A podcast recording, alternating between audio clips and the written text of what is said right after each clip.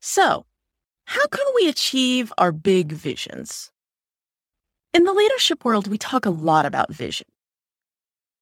How I understand how vision works in the kind leadership model is that our vision is sort of well, our understanding of the better world that we want to see and we want to help create through our work and through the work of our organizations.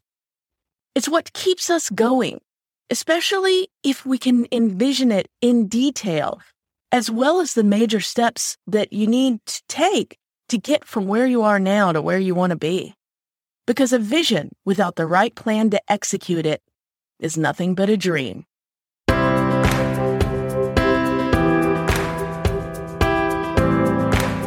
Welcome to the Kind Leadership Challenge. I'm Sarah Clark, founder of the Kind Leadership Guild. My PhD in higher ed leadership, plus 17 years working in academic libraries from the front desk to the dean's office, taught me a secret that I want to share with all of you. You don't have to be a perfect leader to build a better world. And your school or library definitely doesn't need to be perfect either. So here's the deal. Educational and library leaders like you give me five to 10 minutes of your Monday morning. In return, I'll empower you to heal yourself and your school or library. No long interviews, no celebrities, no lectures, no nonsense. Just short stories and simple challenges you can implement this week. Each challenge is designed to coach you in the confidence, skill, and trust you need to let go of a little control. You and your team will begin growing humanely managing effectively, and partnering collaboratively. And your school or library will build a more informed and educated world along the way. Now, before we get started, I want to acknowledge that we've made it past the five episode mark.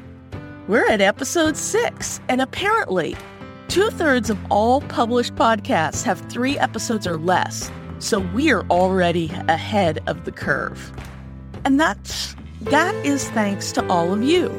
The Kind Leadership Guild community is still small, but we're growing rapidly with each episode I release.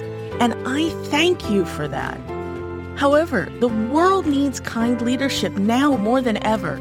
And part of that means reaching out to more educational and library leaders who want to build a better world without burning out. So, in, in addition to this week's challenge, I'd like you to pick one colleague that you're going to tell about this podcast and send them a link to your favorite episode so far. You'll gain an accountability partner on your own kind leadership journey, and the podcast will gain another chance to grow and thrive. So, thanks for your help with that. And now, on with the show. I suspect most people listening to this podcast are practical folks who want to take action, at least on some level.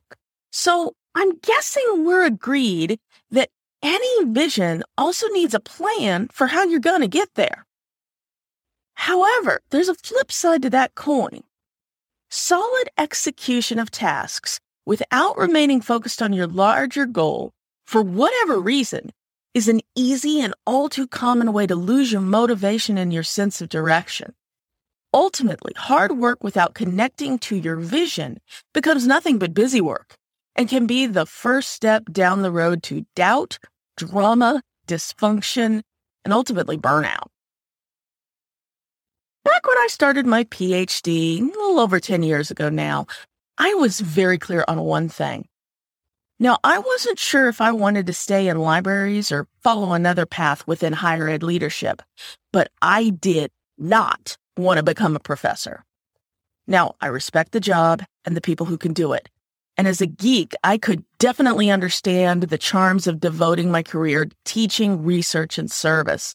But by working alongside university faculty, I also understood the frightful faculty academic job market, the stresses of the tenure track, or even worse, adjunct life, and everything else that goes along with being a professor in the 21st century. There was only one problem with my plan. In my PhD program, I had a professor who really thought I might have the makings of a scholar. And my because my path to my real vision of becoming an academic library director or maybe something else was obviously still a little hazy, I let her talk me into writing a proposal for a national conference in the middle of my first year as a PhD student, while also working full time and on the cusp of being promoted into my first leadership position. I didn't even really like the paper she wanted me to rewrite as a proposal, but I still did it because I didn't turn down opportunities, even if it seemed a little tangential. It couldn't hurt, and I was working so hard already that it wouldn't make much of a difference, right? Well, that stupid proposal was the, the straw that broke the camel's back. Fast forward about three weeks later, when I was sitting in my childhood bedroom on my laptop the day before Thanksgiving, frantically typing this proposal that I neither liked nor wanted to write just because the professor thought I should want to become a researcher. I was on the verge of having a meltdown over something that went beyond even extra credit.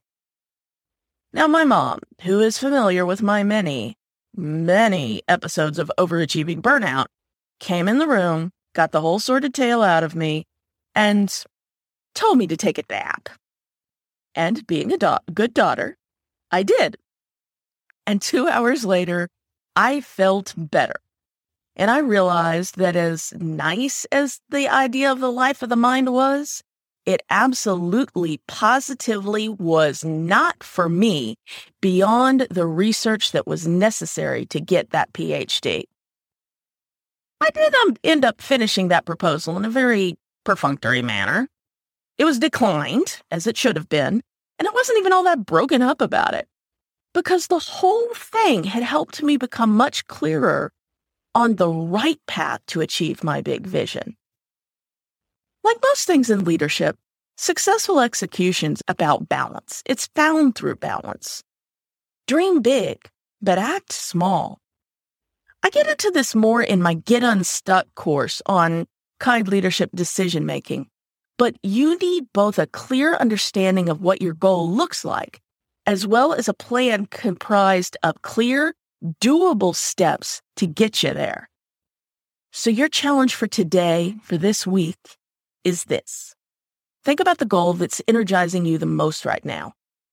Are you dreaming a big enough dream that it can help you move the needle towards your better world that you wish to see?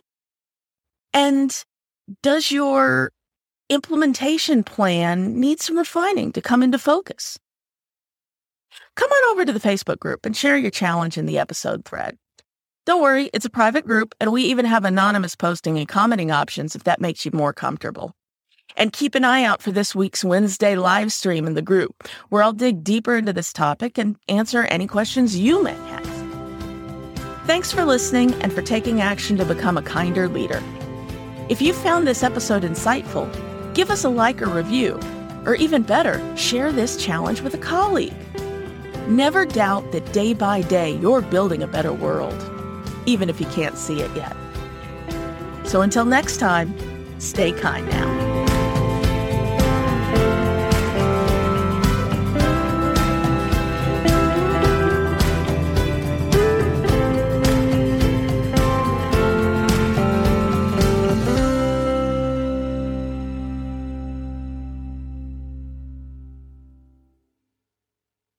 Oh, one last thing.